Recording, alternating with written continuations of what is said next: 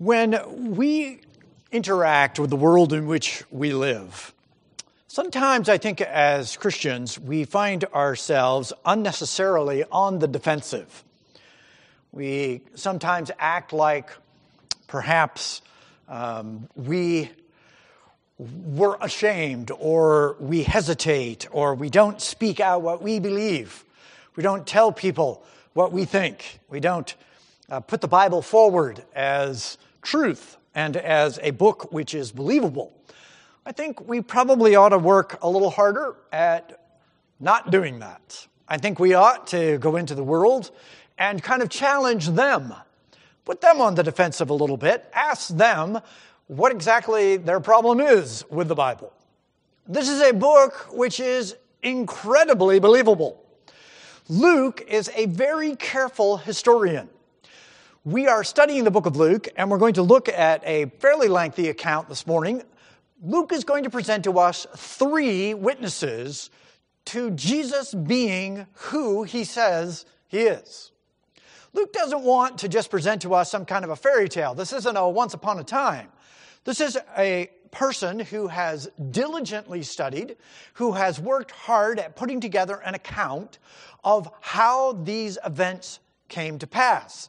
He's deliberately trying to not necessarily copy uh, what Matthew has to say or what Mark had to say.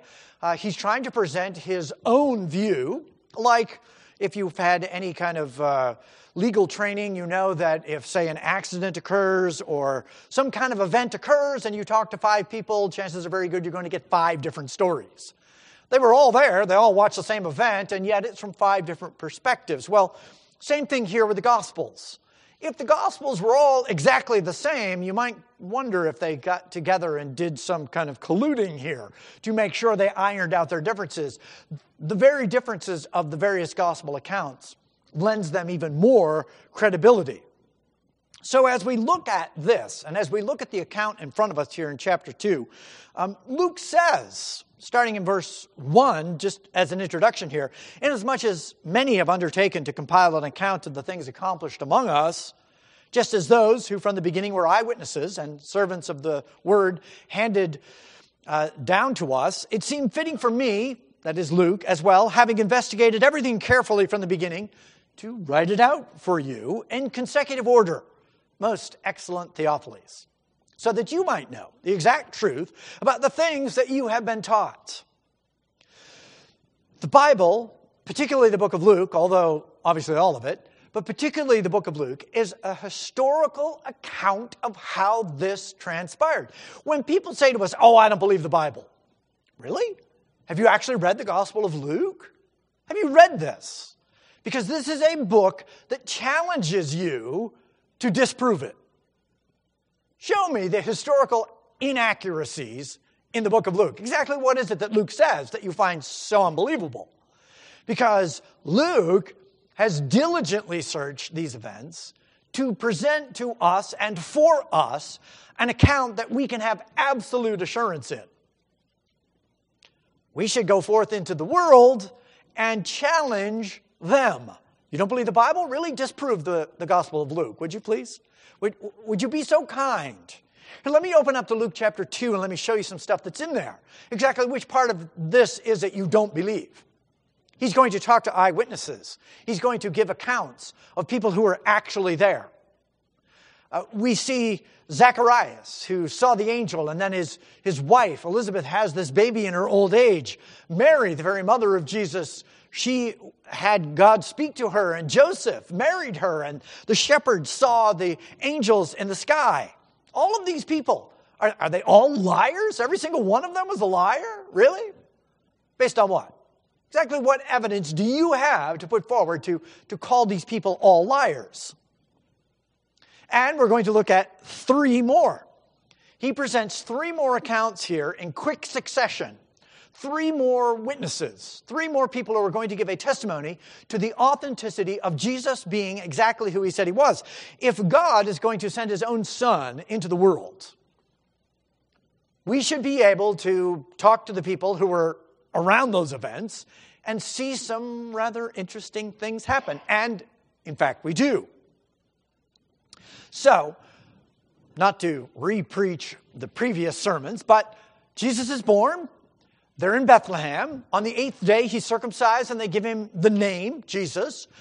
It would appear that what happens is because of Mary and her health, and they're going to they're going to go to the temple and to do the purification ceremony after the birth of Jesus, it, w- it would seem that instead of going all the way back to Nazareth, they just stay in Bethlehem. So they stay in Bethlehem so that they can actually bring him to the temple and to make sure that this is all done according to the law of Moses, specifically and directly.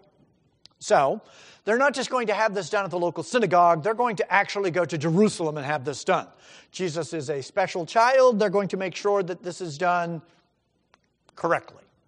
So, in verse 25, they, they go into the temple, and while they're in the temple complex to get this done, they're, they're on their way to offer the sacrifice that they need to, to redeem Jesus as the firstborn of, of their family. As they're walking through the temple complex, there was this man in Jerusalem whose name was Simeon. We don't know anything else about this guy. He, there's no background, but he's there. And he was righteous, and he was devout and he was looking for the consolation of Israel. And the Holy Spirit was upon him. So, as the parents who've got this child that they know is a special child, they're, you can imagine that they're kind of wondering how in the world this is all going to go. I mean, God has spoken to them. Um, God has clearly spoken to Mary, and Joseph has had an angel speak to him in a dream, and, and so they've gotten married. The child's been born the shepherds showed up. I think they were a little surprised at that. Uh, we weren't aware that God was actually going to tell anybody else about this. Here come these shepherds saying that angels have talked to them, and that's that's, that's kind of interesting. Um, moving forward with our lives here, we're going to go to Jerusalem, and we think we're probably just going to go in and do the sacrifice. Which, by the way, everyone who has a firstborn son would do a similar kind of sacrifice. This is part of being a member of the nation of Israel. And I think they think they're just going to go do this. And then they're going to go back to Nazareth. And if, if I had to guess, I think they would look at their son and think, he's going to grow up to be a great political leader. That was about as far as messianic ambitions went in that day and age. Even if they believed that their son was fully the Messiah, and I think they did, they thought somehow, some way or another here, he is going to rise to great political prominence. He's going to overthrow those horrible Romans who are ruling us and set up his kingdom. But honestly, how in the world we're going to get from this moment to that moment, we have, we, we have no idea. We're not sure how in the world that's all going to happen. But he's clearly the Messiah, and, well, as far as we know, that's all the Messiah is going to do. In fact, that is, by the way, if you read the Gospels, Jesus continuously runs into that through his entire ministry. His own disciples are thinking, aren't, aren't you here to set the kingdom? Aren't you here to overthrow the Romans? Isn't that your entire purpose for being here? They even ask him that after the death and the resurrection. They still ask him that. So are you at this time going to set up the kingdom? I'm, we've been waiting this whole time for you to set up this kingdom. So his parents are very likely thinking the exact same thing. And yet here comes this guy named Simeon. He's righteous, he's devout, he's well known in the temple complex as a person who one could only imagine he shows up there pretty regular. He's righteous and devout, and he's looking for the consolation of Israel, the comfort of Israel, which is a really interesting term, and we could spend the rest of the morning talking about that. I'm not going to, but I'll mention some more about it. But it's a really interesting study to see this idea that the Messiah is going to be the paraclete. He's going to be the one who comforts us. In fact, when Jesus is ready to depart, he says, I've got to go because if I don't go, I can't send the comforter. Same word. I can't send this comforter to you, which of course is the Holy Spirit. But when Jesus comes, he is the comforter, the consolation of Israel. He's going to come and he's going to finally rescue us, which is why they keep thinking it's political. He's going to come and he's going to, he's going to take care of us. We've been waiting for someone to come and take care of us. Waiting for someone to come and take care of the Romans. That's what we've really been waiting for the Holy Spirit is upon him. So he is with the Spirit of God under the old covenant, but the Spirit of God is still with him. And he's correct to see Jesus as the one who is going to be the great comforter. If you want a, a good study on this, go to the book of Isaiah. Isaiah chapter 40 is a fascinating chapter. I, I could read the whole thing, I'm not going to, but it starts out with, Comfort, oh, comfort my people, says your God. And then it goes into this long discussion about the Messiah. It's a, it's a, discussion about who the Messiah is and the fact that God is the great God. He is the one who is going to rule and to reign, and the idols are nothing, and God is the creator, and all other gods are, are they can't do anything, but God can. And God is going to walk into the temple complex. This idea of comfort, my people, it shows up in all kinds of places in the book of Isaiah. Um, he's going to say this. See if this sounds familiar. Clear the way for the Lord in the wilderness, make smooth in the desert a highway for our God. Let every valley be lifted up and every mountain and hill be brought low. Let the rough ground become a plain and the rugged terrain a broad valley. Then the glory of the Lord will be revealed and all flesh will see it together, for the mouth of the Lord has spoken. That's the message John preaches, right? That, and he's going right back to Isaiah to find that. This is the coming of the Messiah. The coming of the Messiah is this great comforting thing. Jesus will get up in his synagogue, hometown synagogue in Nazareth, and the moment will come that he opens the book and he reads to them. Where does he read to them from? Isaiah. And what does he read? The Spirit of the Lord is upon me because the Lord has anointed me to bring good news to the afflicted. He has sent me to bind up the brokenhearted, to proclaim liberty to captives and freedom to prisoners, to proclaim the favorable year of the Lord. And he closes the book. But the verse goes on to say, and the day of the vengeance of our God to comfort all who mourn. Now he closes the book because He's not ready yet to declare the vengeance of God. Not yet. It's coming. That will be his next coming. But at this point, he is there to comfort his people. And so when Simeon is going through the temple, the Spirit of God has said to him, Okay, this is the moment. You need to get down to that temple. The Messiah is there. You need to go find him. The great comfort of Israel is in our midst. And so verse 26, it had been revealed to him by the Holy Spirit that he would not see death before he had seen the Lord's Christ. And of course, when he sees the Lord's Christ, he's going to say, Okay, I'm now ready to die, which indicates that he's probably along in years. You know, really old, probably in his 60s or something. No, I didn't say that. He's, he's really old. This, this is a guy who's been waiting, and when he finally sees the Messiah, he's, he's going to say, Oh, okay, now you can release your bondservant. I'm, I'm ready to depart in peace. I have seen your Messiah. So he shows up, and here are the parents. Here's Jesus. And verse 27, he comes in the Spirit into the temple, and when the parents brought in the child Jesus to carry him, to carry out for him the custom of the law, he takes him in his arms and blesses God.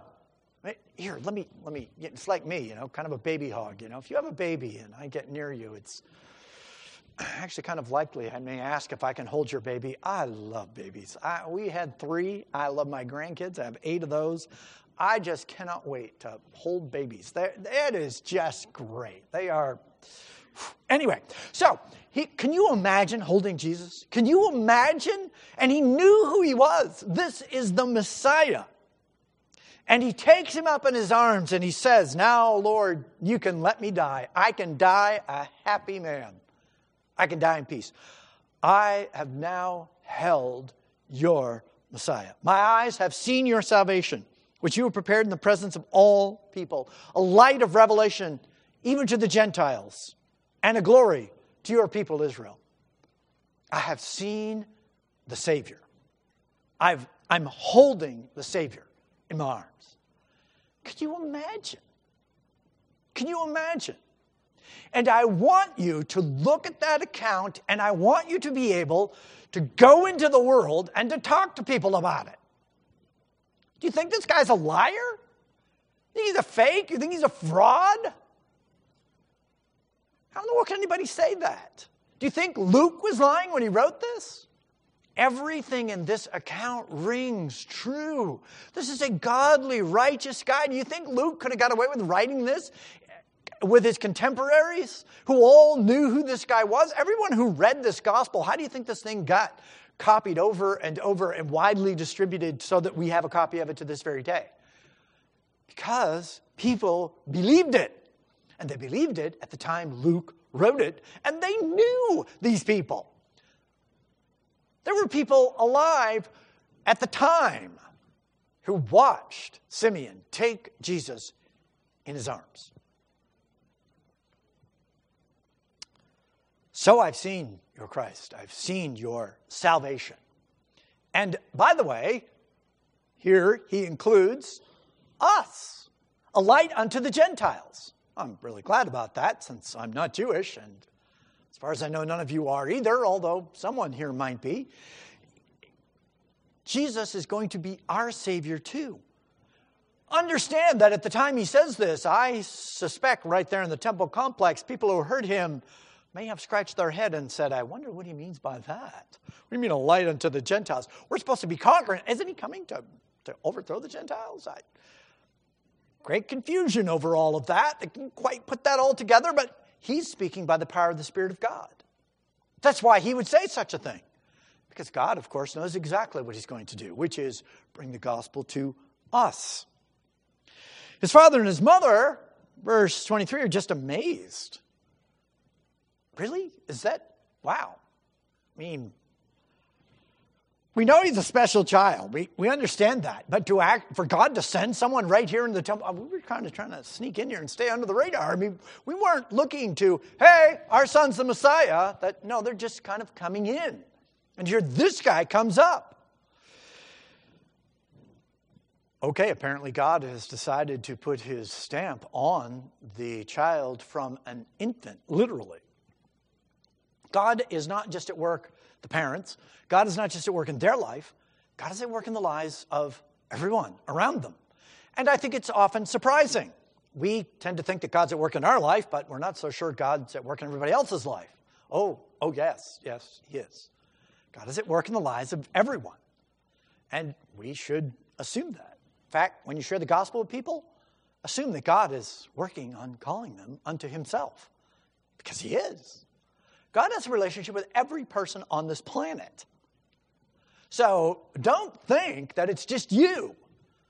You're doing God's work when you share the gospel.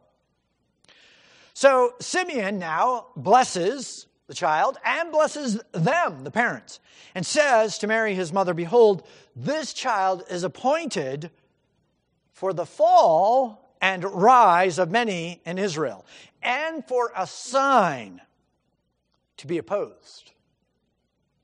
Oh, and by the way, Mary, a sword will pierce even your own soul, to the end that the thoughts from many hearts may be revealed.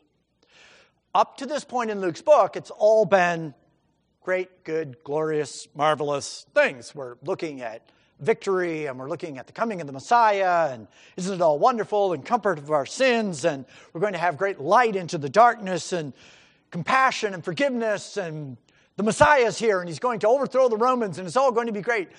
Uh, are you sure? Because now Simeon is going to state very clearly that Jesus is set for a sign for not just the rise, but the fall of many. And he is going to be assigned to be opposed. Wait a minute, this is the Messiah. There's going to be opposition? Really? Who in the world could possibly oppose the Messiah? Who's going to oppose him? Hmm. Yeah, let's see. Who's going to oppose him? The very people who are standing in that temple at that moment, who 30 years, give or take, in the future from this time, are going to be in charge of the place. They're going to be the people that will oppose him. They will be the people who will crucify him. Why? Because when he stands up and when he speaks, he will reveal the hearts and the thoughts of many people. Jesus, when he finally shows up, is going to look at these people who, by the way, if you're in the temple complex, uh, you're going to know Simeon. You're certainly going to know the next person we see, which is Anna. Uh, she lived in the temple complex. She's an, at, by that time an older woman, and she lives in the temple complex and does nothing but stay there uh, as a widow and fasts and prays for people. We'll get to her in a second. They all knew who she was. If you were, say, in your 30s and were a priest in the temple complex, which is the age at which they got going on that, you would have known Anna, you would have known Simeon, you probably were there for this set of events. You certainly would have known when the wise men show up, which we'll get to here shortly. All of these things should have all kind of worked together for you, and you should have said to yourself, you know, I wonder who in the world this kid is and, and what's going to happen to him. You would have known about Zacharias, who would have been a priest along with you, and you would have known that he got a child in his old age when he should have been too old to have kids. And you would have said to yourself, I wonder who, who that child is. And so when John the Baptist bursts out on the scene, everybody in their 60s who would have been in their 30s at the time these kids were born, they would have now been the people in charge. They were the people in the Sanhedrin. They were the guys who were leading the country. All of them should have said, oh, this is who these guys turned out to be. You know, we kind of wondered who this Jesus guy was going to be and who this John guy was going to be. Uh, we knew their names. We, they told us what their names were. We, we, okay, what did they say to these people? You bunch of snakes and vipers, who warned you to flee from the wrath to come? Is that who they turned out to be? Yeah, no, we got to get rid of these guys. The fact is, they should have repented. They had every reason to repent. They had every reason to look and say, God was at work in our midst. And we never even recognized it. Jesus will call them exactly that on a number of occasions. In fact, by Matthew 23, after he's finally got all opposition quiet, he's finally got them to stop arguing with him. He's got them to the place where he has asked them enough questions publicly and put them on the spot that they couldn't answer them, that, that no one dares ask him another question. And so in chapter 23, he gets up and actually teaches the people the truth. And he just blisters these guys. Why? Because they are false. They are false teachers and false prophets, and they're leading the people astray, and they do not understand God, and they do not understand who He is, and there was every reason why they should have. They were there for these events. They were there in the temple complex when, when Mary and Joseph brought Jesus in. They watched Simeon. There, when we get to her, Anna, they, they heard Anna. So let's, let's get a look here. Verse verse 36. So here, Jesus, uh, here Simeon has prophesied about Jesus. Anna, a prophetess, uh, the daughter of Phanuel of the tribe of Asher, she comes in and she was advanced in years and had lived with her husband seven years after her marriage and was then a widow to the age of 84 years old. And she never left the temple serving night and day with fastings and prayers. And at the very moment in which Simeon had taken Jesus up in his arms, she came up and began giving thanks to God and continued to speak of him to all those who were looking for redemption in Jerusalem. That's who she is. If you were looking for the Redeemer, that's him. Now, obviously, the, the people who are the young guys at the time, 30s, they watched all of this, they saw all of this these would have been events that should have been transformative. They should have said, God is at work in our midst. God is doing great things in our midst. We should expect great things out of these guys. Mary, by the way, one could only imagine after what Simeon said to her that you know your soul is going to be pierced. One can only wonder what she thought about that. But of course, we know, having the full story, we watch that as Jesus gets older, and we're going to look at just a second when he was 12 years old, by 12 years old, he's putting distance between himself and his mom. And of course, we know that as an adult, he will, at the wedding of Cana, she'll come to him and say, Hey, they are out of wine. You should do something. And he uses a very formal term to speak to her. He doesn't call her mom. It's like, Excuse me, my dear woman. I mean, to his own mother. So that would be a rough translation of what he uh, basically said to her. And it's like, you know, it's really not your place to start telling me when I'm going to get my ministry going here. That's really, one can imagine, you know how it is when you're the mom and your kids grow up. It's really tough to let your kids grow up. You don't want to do that. I mean, you've been telling them what to do for 20 years, you know. It's, raise them to be independent and think for themselves, but not disagree with you. I'm, how dare you? Just, yeah. So she had to face that same thing. And of course, the time came when Jesus was teaching, and the house was so packed, and they thought, this guy is out of his mind. And so mom grabbed his brothers to go in and to rescue him. They're going to do an intervention, you know. And they, and they say, hey, Jesus, your mother and sister, uh, brothers are outside. And he looks at the crowd and says, Who are my mother and my brethren? You are. Just wait till they tell his mom he said that. But that is the truth. The bonds that Jesus has with those who believe are stronger than the bonds he has with his own family. So here's Anna running around saying to everyone, You know, we've been looking for redemption. This is the Redeemer. Okay, next incident here. So they performed everything according to the law of, of the Lord. They're there to redeem their firstborn son, which there's a previous sermon you can read and see that. And they returned to Galilee to their own city of Nazareth.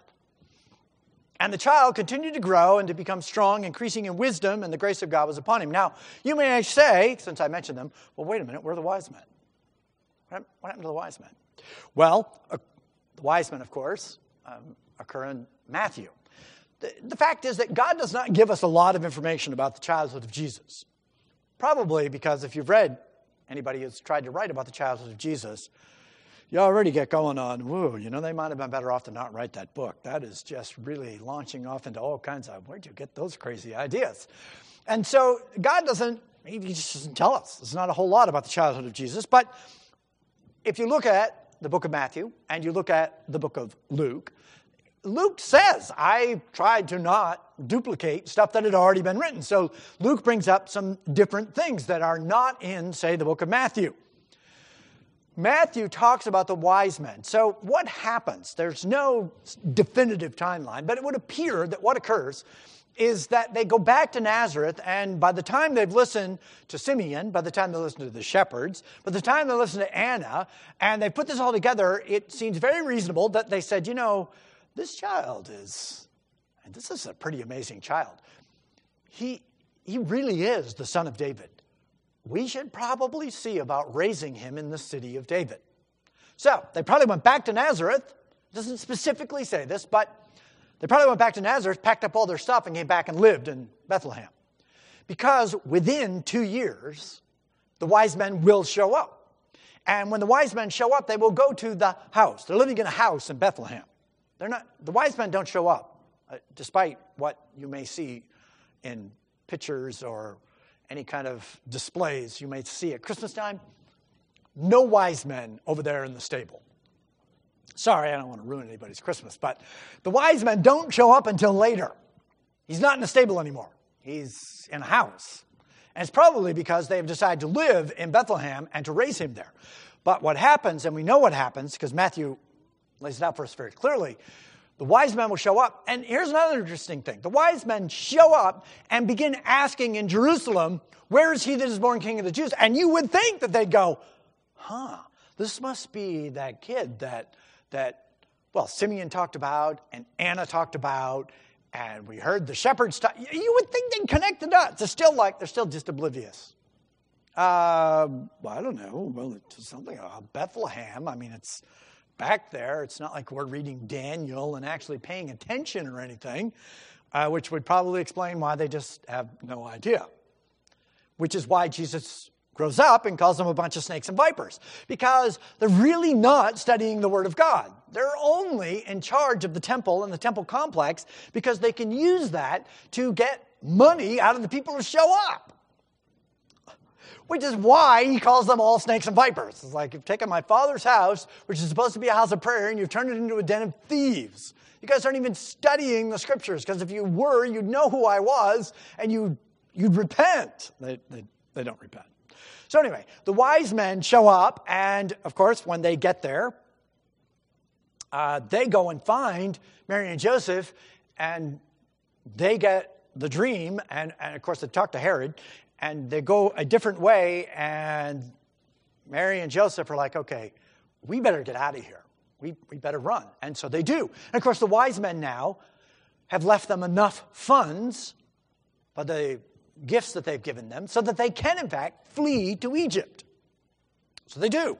They, they go to Egypt and they have the money to do that. But when they bring Jesus into the temple, back here in Luke, and they offered, they offered the smallest offering that you would give if you were really poor, the two turtle doves. Well, that's because the wise men haven't shown up yet. They haven't seen the wise men. If they had seen the wise men, they would have had lots of money. The wise men brought great gifts. What would they do with all that money? They ran to Egypt with it. And they stayed there to live off of that until Herod died. And then God appears to them and says, okay, it's safe to go back. And when they go back, they don't go back to Bethlehem. Like, yeah, it's kind of, it's a little dangerous living in Bethlehem. I think we're just going to go back to Nazareth. So they do. They go back to Nazareth. Now, verse 41 all that has happened. His parents go to Jerusalem every year at the Feast of Passover. Annual feast, everybody goes. And when Jesus was now 12, they went up with, them, with uh, there according to the custom of the feast. And as they were returning, we, we go up, we do the Passover. Now we're going to go back. After spending the full number of days, Jesus stays in Jerusalem. He's 12 years old. Next year, he's going to be 13 as bar mitzvah. He's going to be a recognized adult in the nation. So, uh, got to get some preparation for that. His parents, okay, have you ever done this? Have you, you ever done this as a parent? We did this. You know, generally, it's not until you get three kids. You know, two kids, one for each hand, or one for each of you, but by the time you get three, you're outnumbered. It's, you're, you're done. You get three kids, you, you, there's always one of them you can't keep track of somehow or another. My wife and I, we, we had a Sunday night service and we did Awana and we went around and picked up kids all over the neighborhood and went to this Awana. And so I drove off in one car and she drove off in another car and we met up at Awana and we unloaded the cars. And I looked at her and said, Where's Cinnamon? She said, I was going to ask you the same thing. And we got looking at all the kids in the car and we're like, Oh my. So my wife gets in the car and heads back to the house, which wasn't too far away. And she gets back there and the house is completely dark. And she goes in and there's our youngest daughter sound asleep, which, because, you know, she wasn't very old and she'd have been pretty unhappy. And my wife wakes her up and she's like, Where's everybody? Oh, they're just at the church. You know. Um, if you haven't done that yet you're sitting there judging me harshly, um, you know, mm, let me tell you, it happens. So it happened with them. Mary's like, Hey, I thought he was with you. Joseph's like, Well, I thought he was with you. Kind of find out he's not with anybody. Well, where is he? So they get running around. They can't, they can't find him. I mean, he's 12, but still, 12's not that old. And uh, so they go back. They, they, they're a day's journey out. It's a day's journey back. They get back. They get hunting around. They can't find him. And so they return to Jerusalem. And after three days, you know, probably a day out, a day back, and a day looking. So after three days, they, they finally find him in the temple. So, so where is Jesus? Well, uh, you know, they got this kid up there in the temple. I mean, is that him? Because he's really making an impression, I got to tell you. So they, they go in and they find him, and he's sitting there in the midst of the teachers. And these are the very guys, by the way, who were there with Anna and we're there, you know, the same group of guys. And by the way, when Jesus comes back at 30 and calls them a bunch of snakes and vipers, probably some of these guys are in that same group. And you would think that What's happening here is God is giving them all the evidence they need to believe that Jesus is who he says he is. So he's sitting there and he's listening to them and asking them questions, and all who heard him were amazed at his understanding and his answers. Well, yeah, you're talking to God here. So when they saw him, his parents, they were astonished. His mother said to him, Why have you treated us this way? She's acting like a mom, right? Your father and I have been anxiously looking for you. Yeah, I, you know, and he said to them, you were looking? Why were you looking? Didn't, didn't you know I had to be in my father's house? And by the way, Joseph doesn't live here. I mean, Jesus knows exactly who he is. And oh, by the way, they know exactly who he is too. Really, this should not have been difficult to put together, but they didn't put it together. In fact, they didn't understand the statement which he made to them. This just doesn't, wait, I don't, no, we. In the ebb and flow of life, it is easy to forget that God is at work. This is one of the reasons, by the way, I, I, I hope it's one of the reasons why you're here. We need a continual reminder oh, that's right, God is at work in my life. I mean, I don't know. I had a difficulty. I had a hardship. I had some kind of tragedy happen to me. And, you know, I wondered what God, if He had abandoned me. God has not abandoned you. God is at work in your life. We need to be constantly reminded of that or we forget. Okay, his own parents forgot. Oh, that's right. This kid is the son of God, not the son of Joseph. So he went down with them and went to Nazareth, and he continued to be in subjection to him. And his mother, she treasures these things in her heart. I mean, she, she's trying to put this together. She is trying to be a godly woman. She is trying to figure out what in the world God is up to. But it is just puzzling. It is hard to determine exactly what God is doing. But God is doing. And God is at work in our life. God is at work in your life right now in this moment. As the Word of God is being opened to you and as you're hearing it, and as God is speaking to you, not just me, it's not me speaking to you, it's God through His Word. Believe this book. This entire account that we just saw, absolutely believable. Everything in it's believable. This is the Word of God. This is not some fairy tale. This is not some once upon a time. This is an account that you can literally stake your life on. And hopefully you are. That's why it's here. You don't have to throw away your brains to be a Christian. You don't have to make some leap into the dark. This is a book which lays out for us very clearly the life of Christ, and it is totally believable. And we can completely put our faith and trust in it, and should. God is at work in their life, and part of looking at them and seeing their puzzlement and their, their difficulty putting it all together hopefully allows us to kind of go, yeah, I know right where they're coming from. I find myself wrestling with exactly what God is doing in my life too. Even though I know God is at work in my life, it can be confusing, it can be challenging, it can be difficult, but know this God is at work in your life. And God will, in fact, get everything done that He needs to get done. Jesus will become who he needs to become. His mother will, exactly like it said, her, her very soul will be pierced as she watches her son die. Can you imagine? Can you imagine? This was supposed to be the Messiah. I don't think she understood it any better than any of the rest of them. Wait, my son was supposed to be the ruler of Israel. How in the world could he possibly be hanging there by these wicked, cruel people? How, how can this be happening? And I suspect it did pierce her soul. But when it was all done, God did do exactly what God was going to do, and Jesus did what he had to do. God is at work in our life too. So if there's challenges, if you're facing difficulties, hardships, it's okay. God is in the midst of them. It's all right. Count it all joy when you fall into various and sundry trials and temptations. The trying of your faith simply works patience. Be more patient. Wait for God to do what God's going to get done. God is at work. God hasn't abandoned us. God hasn't left us. And He hasn't given us all the answers we want. He's given us some, He gave them some. God loves you and is at work in your life. Believe it, live like it, and just watch. Just watch. God is going to get great things done. He's going to transform the world. And He's going to use us right in the middle of that. Believe it, live like it. Let's pray. Lord, we are so thankful for your word, for its honesty. Thank you, Lord, that you record the challenges that the people around your son had. Uh, the people didn't understand fully what he was trying to do, didn't understand fully how this was working. There was a lot of light, but there was also a lot of questions. That is how it is, Lord. That is how you work. Your ways are not our ways, and your thoughts are not our thoughts. And so it requires some faith for us to believe that you are at work. May we exercise that.